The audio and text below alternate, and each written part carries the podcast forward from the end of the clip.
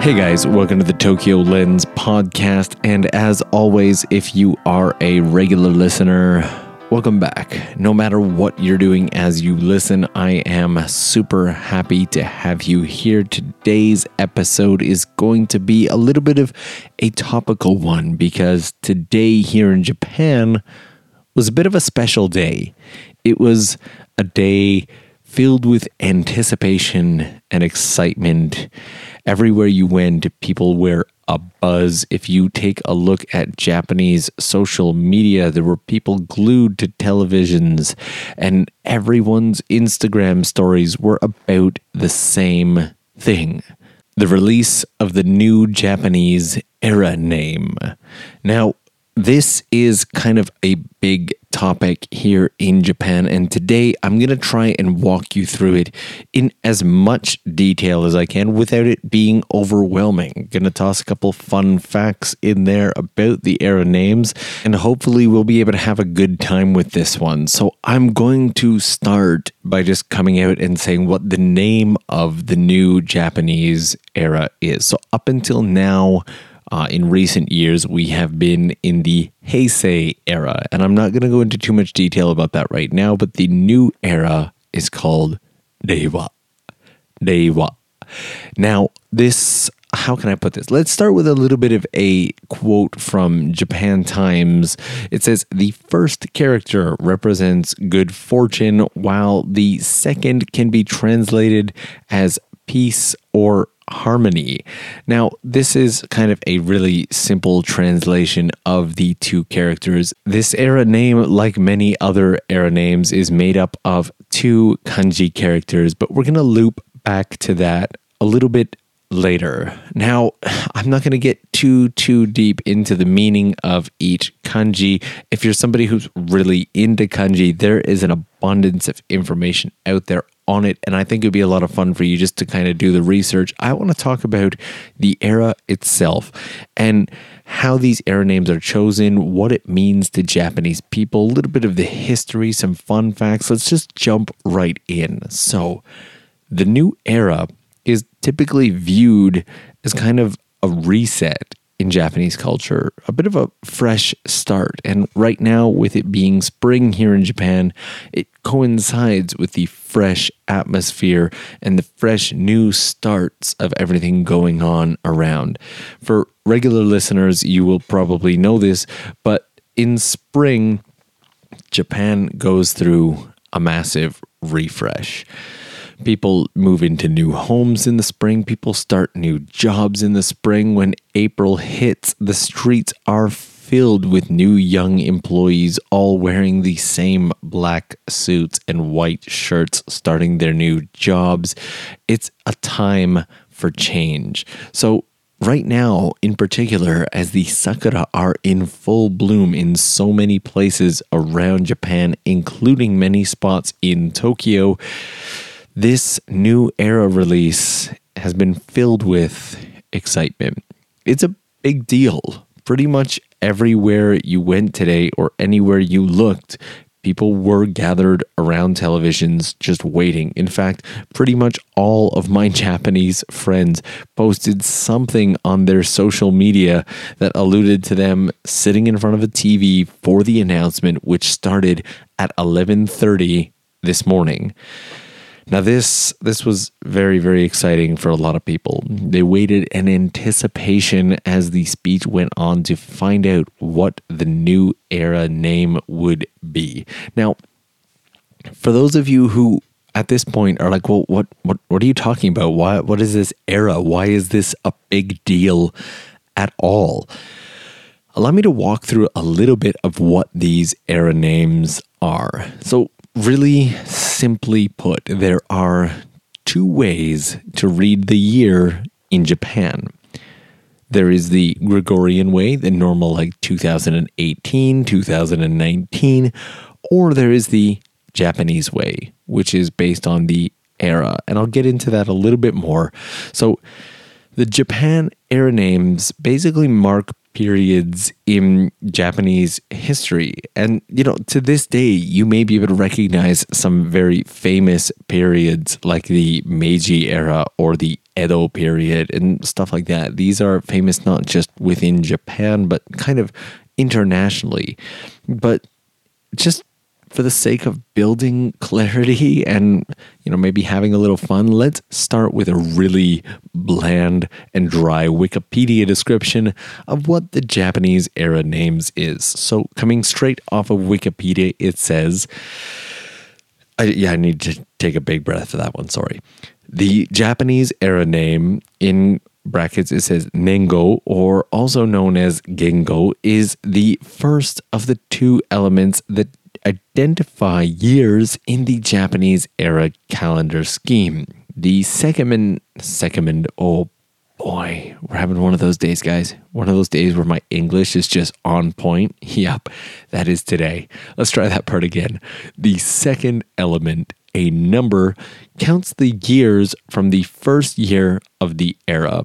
So, for example, the Heisei era, don't quote me on this, I think started back around 2004. So, you know, it, it goes from Heisei on two, three, four, five, six. Um, I should have double checked whether or not it starts at zero. I, I don't think it does. Um, don't come at me on this. the uh, and then the next part of the Wikipedia entry says the list of Japanese era names is the result of periodization system which was established by Enter, Emperor Kotoku in year 645. The system of era names was irregular until the beginning of the 8th century. Um, and then it says after year 701, sequential era names developed without interruption across a span of centuries. And as of April 1st, 2019, there have been a total of 239 era names. So, okay, maybe it was it was a little more than a bland Wikipedia entry. There there was actually some fairly useful information in there. So this has been widely used in Japan for a very very long time. You can tell like each era can can span decades and there have been 239 era names. So it's one of those things that is truly and deeply ingrained in the Japanese culture. So that being said, I kind of want to jump in with one or two, maybe three fun facts about the Japanese era names. So they're so popularly and widely commonly used in Japan that when it comes to something like official forms or your driver's license or etc it's all based on the Japanese era. So when you're filling out an official form, you need to actually write the kanji for the current era and the year number. So that being said, you at the very least tend to get pretty good at writing those kanji. Now, if you don't read, speak, or write any Japanese, and you're like, but I wanted to live in Japan. How am I going to fill out forms? To be honest with you, a lot of these banks and you know the the, Kuyakusho uh, City Hall will allow you to just write the Gregorian calendar years. So nine times out of ten, it's completely okay to write just the you know whatever the 2018, 2019 in the few cases that you absolutely have to write the Japanese calendar year based on this naming scheme, they usually have a little box that you can circle of like what the year is. So up until now, it's been fairly common to see two boxes, and I think now there will be a third one added with it, and you just circle that box and you write the year number. And so as long as you can recognize the kanji for it, you're usually okay. Now, as for that kanji, many of these are made of two kanji. Now, it's not really a rule. Um, taking another quote here from a page, it says some eras like the Tenpyo Kampo or the Tenpyo Shoho era from the Tenpyo period from 729 to 749 consist of four characters, but it's kind of become somewhat of a long standing tradition for these era names to consist of two characters. And the current era name follows this traditional naming scheme. So that kind of tosses in some fun facts in there. I, I don't know how fun they were. I, they felt a lot more fun when I was writing them down, but reading them out, they, they felt really incredibly simple. But something that is quite fun with this is as I was scrolling through Twitter today, I found a tweet. And the tweet just read, It's not an April Fool's joke. Rewa, and then in brackets, the Real Estate Institute of Western Australia welcomes the naming of the new Japanese era dot dot dot Rewa trending number one on Twitter in Japan. And this kind of gave me a little bit of a chuckle because, you know, the, the, obviously there's some some overlap there and they were very excited. And there's actually articles online now talking about how the the new, you know, uh, the new era name has been has overlapped with this real estate company and how they're getting a ton of attention and taking a look at the tweet that they tweeted out now and their twitter handle is actually at rewa r-e-i-w-a uh, and their tagline there is just home of wa real estate. And the tweet currently has 6,194 retweets, 8,318 likes, and a total Twitter thread comment line of 76 comments. So that was pretty interesting to see. Um, I, I, I like that. So, so the first reply on there, I kind of want to read it because I haven't actually read through these yet. Is from somebody Masara. It says, "Hi Rewa, congrats on the trend. Just out of curiosity, how do you pronounce your association name? Although the spelling of the new era is Rewa, the pronunciation is more like Rewa."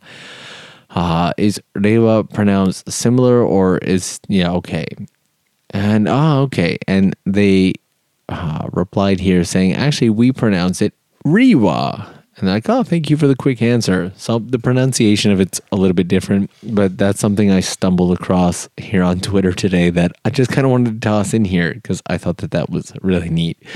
Jumping back to the main part of this, though, I want to talk a little bit about how they're decided. We're going to touch on this and then cover it in a little more detail later.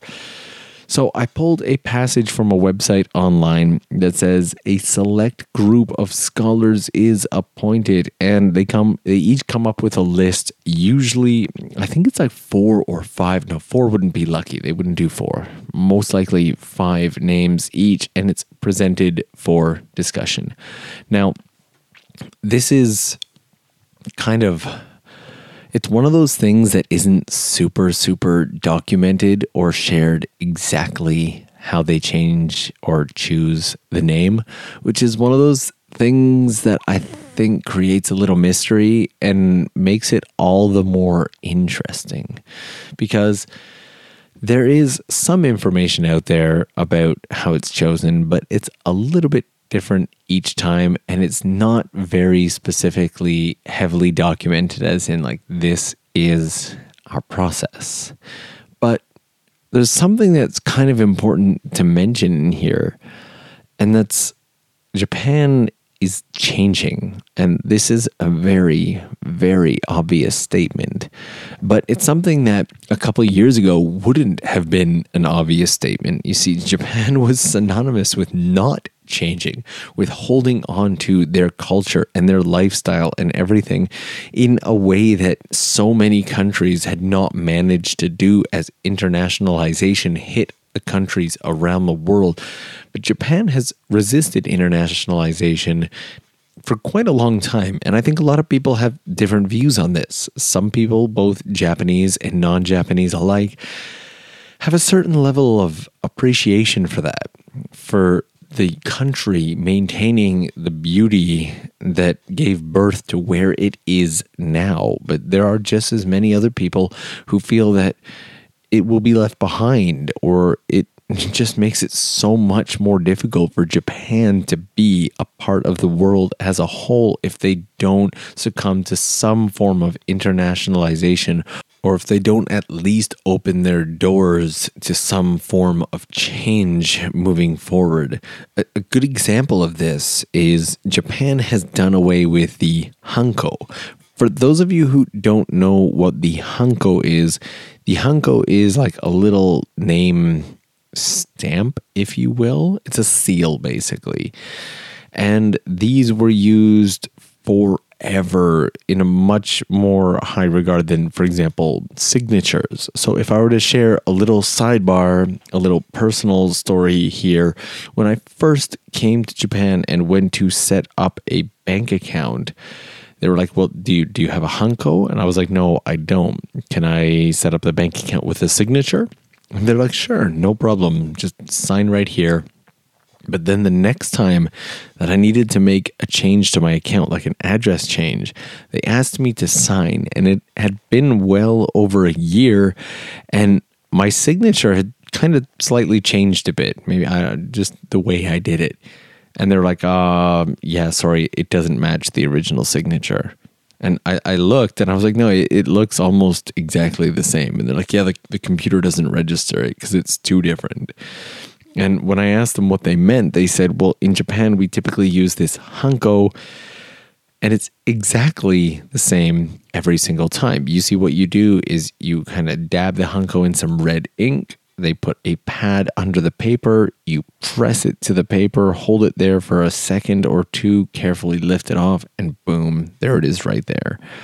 If you get it wrong, sometimes they will make you refill out the entire form. I'm not even kidding. I've had it happen before a form where I had to write out my full name and address on three different pages. And then on the last page, my hand slipped. I messed up the hanko and I had to rewrite all of it. Yes, this is a real thing that happens. And so Japan is basically doing away with the hanko to a certain degree. There are some great articles online. There's some great content about it out there. So if that's something that you're interested in learning more about, I fully encourage you to go and check it out. But that that is a really very big change from an old Japanese tradition that has held up until now. And for a lot of people, it's seen as a very, very welcome change. The Hanko system, because even when a delivery man would come to your door, more often than not, if you've ever received a delivery in Japan and they're like, ah, sign here, it's a tiny little, like one centimeter or like half inch by half inch, tiny little box. And they're like, please sign in this box. And the original reason is because that box is made for the hanko. So a lot of Japanese people, when a delivery man shows up, they go into the cabinet that they store their hanko in. They get their hanko, and those hanko you typically will register them to something. Um, there's also a much bigger type of hanko called a jitsuin, which is custom made for you. The smaller ones can be custom made as well, but you can also just pick them up at the 100 yen store. And the jitsuin are expensive if you're going to make any major purchase, like a car, a home, anything like that, you need a Jitsuin to make the purchase. And to make them, I think my Jitsuin, I got it on discount and it still cost me about what would have been uh, roughly 120 130 dollars american. And i got it for when i was making when i was making my car. Wouldn't that be nice? Just just custom make a car from nothing. Just do that someday. I don't know, probably not today. Um, this uh, this Jitsuin Hanko needed to be custom designed and have my full name in kanji built into it, which means you also need to have a registered kanji name, which is a hassle all of its own. We're not getting into that. But these things need to be kept and stored. They need to be registered at City Hall and everything. It is a whole big deal. And so I'm interested to know how the Hanko culture is going to change when it comes to things like purchasing cars, motorbikes, homes, and all of that with the Jitsuin. But I feel I have really sidebarred here. So, coming back a little bit more to this topic of Japan is changing and then getting back more into the talk of the era. In addition to the Hanko pre Olympic, Japan is changing actually a lot of things to close up the city.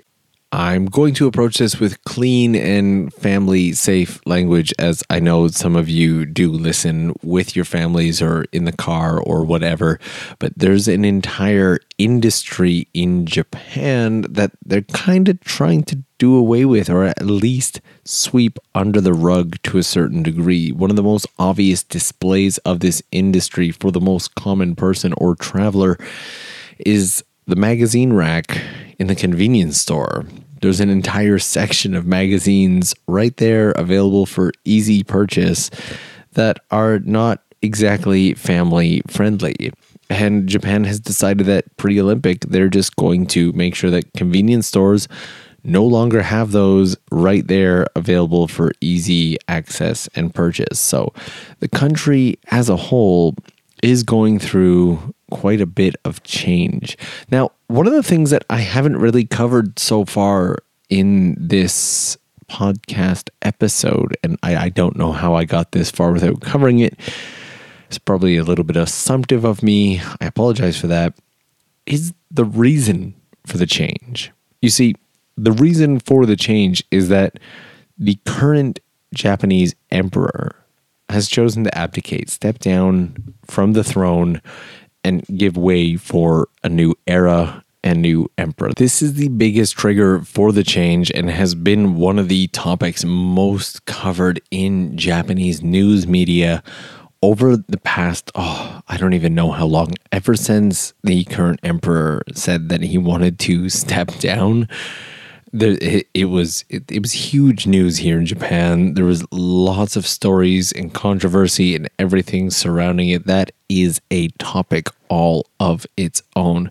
But one thing that I kind of wanted to do today with you guys is at the end here share a little bit of an article that I found that I actually enjoyed reading and I thought that you guys might get some value from. So the article here is from the Mainichi newspaper, mainichi.jp slash English. I will link it in the podcast description, as I always do with these. And so I kind of want to walk through this one with you. So it says Tokyo. The government decided on April 1st that the new era name when the Crown Prince Naruhito accedes to the imperial throne one month from now will be Reiwa. Kind of reading that gave me a little bit of a, a Star Wars feel when he accedes to the imperial throne. It sounds sounds dark and evil. Um, that that was a very unnecessary sidebar. Getting back to the article, the cabinet approved a government ordinance regarding the change from the current Heisei era to Reiwa after hearing opinions on the proposed era name from a panel comprised of experts from various fields, the heads and vice heads of both chambers of the Diet, and all cabinet ministers. So that does give just a little more insight into how this is chosen, um, but again, doesn't exactly outline every step of the detail. Uh, and now, getting back to the article, it says the name is composed of two kanji or Chinese characters. The first rei has meanings including good or beautiful, as well as order or rule. So, when I talked at the very beginning of the podcast, how it was a very, very simple translation, that's what I mean. Uh, this particular era name has a wide variety of interpretations.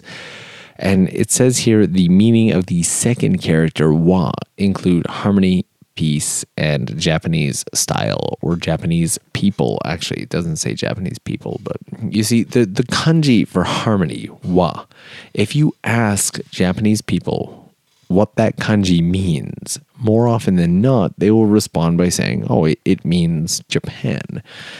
The concept of wa or harmony is ingrained and embedded into so many parts of Japanese life and Japanese lifestyle. And it's not just harmony as in peace and no, you know, fights and everything like that. It's more harmony in terms of balance. So if I were to slightly sidebar again into a little bit of an example, they believe in business that no business can be conducted if wa or harmony doesn't already exist. Which, if you've heard about like Japanese having a lot of like drinking parties and everything like that, like clients and everything, you know, if you they go out drinking with their clients or take them out for a night out in the town or something like that and build a personal bond, and they do that so that they can have better business together. The goal of that is the wa the harmony. And so this is a really, really deeply ingrained part of Japanese culture. You can almost never have an appropriate business discussion without building a little bit of harmony first, kind of getting to know each other. And it's kind of very similar to in the in the West, just having small chat before getting into something. But in the Japanese culture, in their approach, the goal is really to build a bit of a bond. So that coming back to that that first kanji, their rei kanji. Again, good or beautiful, order, rule. This could be interpreted in so many ways. There is actually a lot of articles and content that has been released in the last 12 or so hours talking about how like this is kind of an archaic approach to a name and how they expect all Japanese to fall in line and like, you know, you know, cuz there's that order or rule interpretation of the kanji.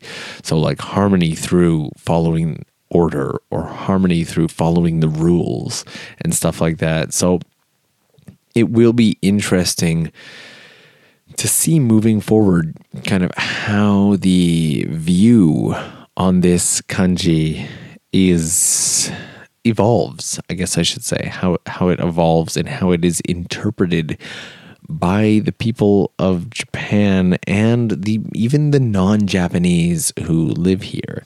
So, jumping back into the article, it says that Chief Cabinet Secretary Yoshihide Suga announced on April 1st that the name comes from the Manyoshu collection of 10,000 leaves, the oldest anthology of Japanese poetry. Prime Minister Shinzo Abe said in a news conference the same day the era name represents a culture being born and nurtured by people's hearts coming together beautifully. He said the name Reiwa was selected in the hope that Japan will be a country where each person can achieve success with hopes for the future, like plum flowers that bloom brilliantly after the severe cold. So that that's actually a really beautiful description. And i think a lot of people would be like well that that's really nice. And a lot of other people would be like well that's just a politician using fancy words to make something dark sound pretty. And i think a lot of people lean in that direction simply because so much is implied in japanese like language. Like each kanji character has its own history, and there are so many things implied within a certain word or character or anything.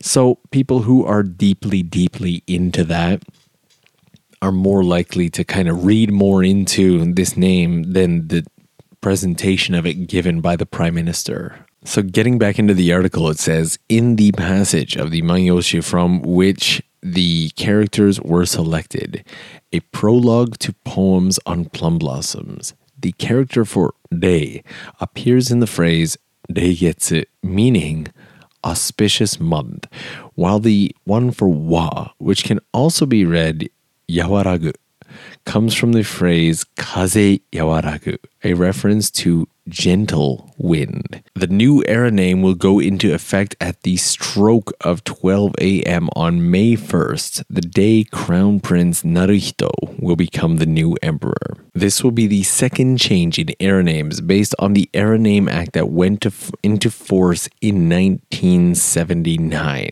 The first one took place when Emperor Hirohito passed away and Emperor Akihito acceded to the throne. This time, however, is the first time since the Meiji era that a change in era name is taking place due to an emperor's abdication. Out of consideration for the impact the change will have on the lives of members of the public, it was decided that the new era name would be announced prior to the abdication and ascension. So, what, I think what they mean by this is that because so much of Japanese society revolves around using these names and it's embedded into like Japanese forms and everything like that, they wanted to give everybody a chance to get everything, kind of get a head start and get a jump on updating everything so that, you know, come April 1st, all printed forms and everything that you'll need to use will have the new name printed on it. Jumping back into the article, it says In a rare video message released in August of 2016, in which Emperor Akihito hinted at his apparent desire to abdicate, he said, When the emperor has ill health and his condition becomes serious, I am concerned that, as we have seen in the past, society comes to a standstill and people's lives are impacted in various ways. So, this is kind of one of those interpreted differently by different people type of situations, but um, in Japan, the the emperor is is doesn't really have that much political pull or appeal, but is seen as a very large part of Japanese culture.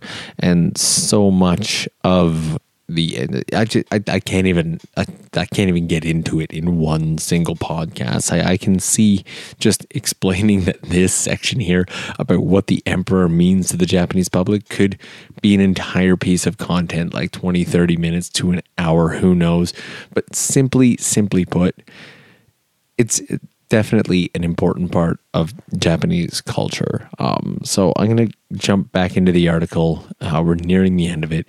It says this triggered debate within the government and the Diet, and a special law that made Emperor Akihito's abdication possible was passed in June of 2017 that December, the cabinet decided that the abdication and ascension decided on the abdication and ascension dates. In May last year, the government formulated a plan to announce the new era name one month before the actual name change. The government called for revamping information systems at government ministries and agencies preparing for the change and urged private companies and local government bodies to take all necessary measures. So, kind of alluding to what I was talking about before, how it gives all these ministries and companies the opportunity to prepare for the release at the beginning of April. Is that right? No, May. May. Get your dates right, Norm. So, for the most part, the procedures for selecting the new era name followed those taken in 1989 in the transition from the Showa era to Heisei. First, Prime Minister Abe commissioned a few scholars to come up with ideas for the new era name. Each scholar was asked to submit two to five proposals. So there, there's our there's our answer there, uh, with the meaning and reasoning behind the names. The proposals were then narrowed down by the Suga based on six criteria. Its meaning is in a its meaning is an appropriate ideal for the Japanese public. It is comprised of two kanji characters. Ooh, they actually they made it a rule this time. It is easy to write.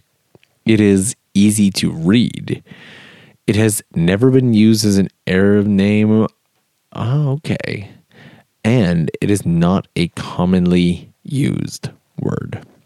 So it says here that Japanese era names have started in the okay kind of touches on what we talked about before. So it started in 645 with the taika era and have continued for wow look at this. This is saying it's continued for over 1300 years since 701 the first year of the taiho era.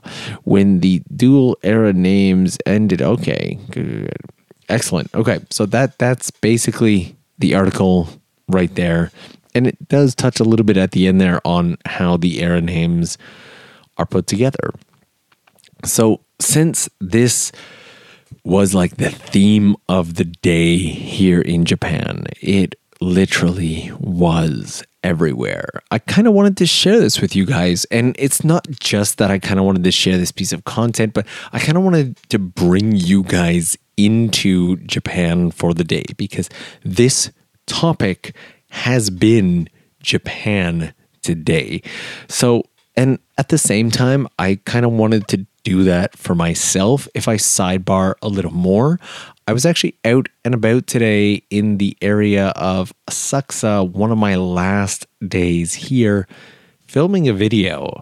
And this video is going to be a little different than what I usually do, but it should be fun. It will be a full, and I mean full tour of the area, basically showing pretty much everything. Well, there, there's definitely a lot of stuff I missed, but there's only so much you can show in a single video.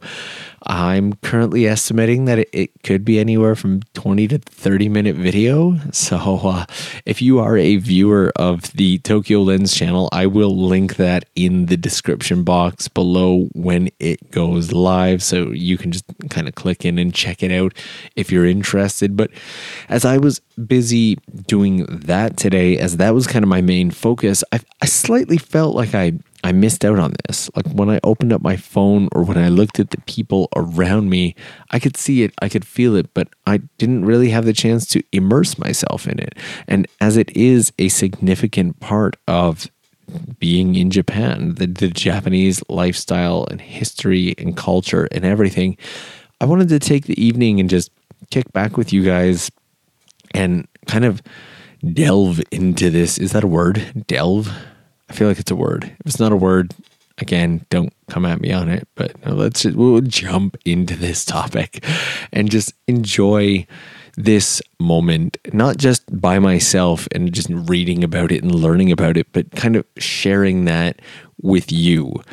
I hope that you got some value from it. If you did, honestly, it would help me out a lot and mean the world to me if you would take 10 seconds and jump over to Apple iTunes and leave a review on there each one of those is actually a, like a help and a boost to me and it would mean the world. So if you're willing to do that thank you. I, I just i can't thank you enough. It, it really does mean a lot.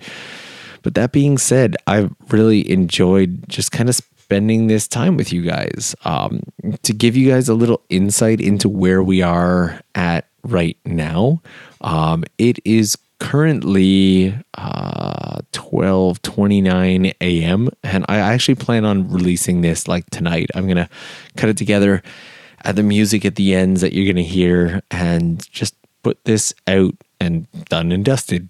Um, but this has been a really peaceful evening. You've probably been able to actually hear my my my stool that I'm sitting on in the background and listen to this. I don't know if you can hear that at all. It's I have started the move into my new place. And actually, right now, I'm recording this from my old place because I've still got my work set up here and everything.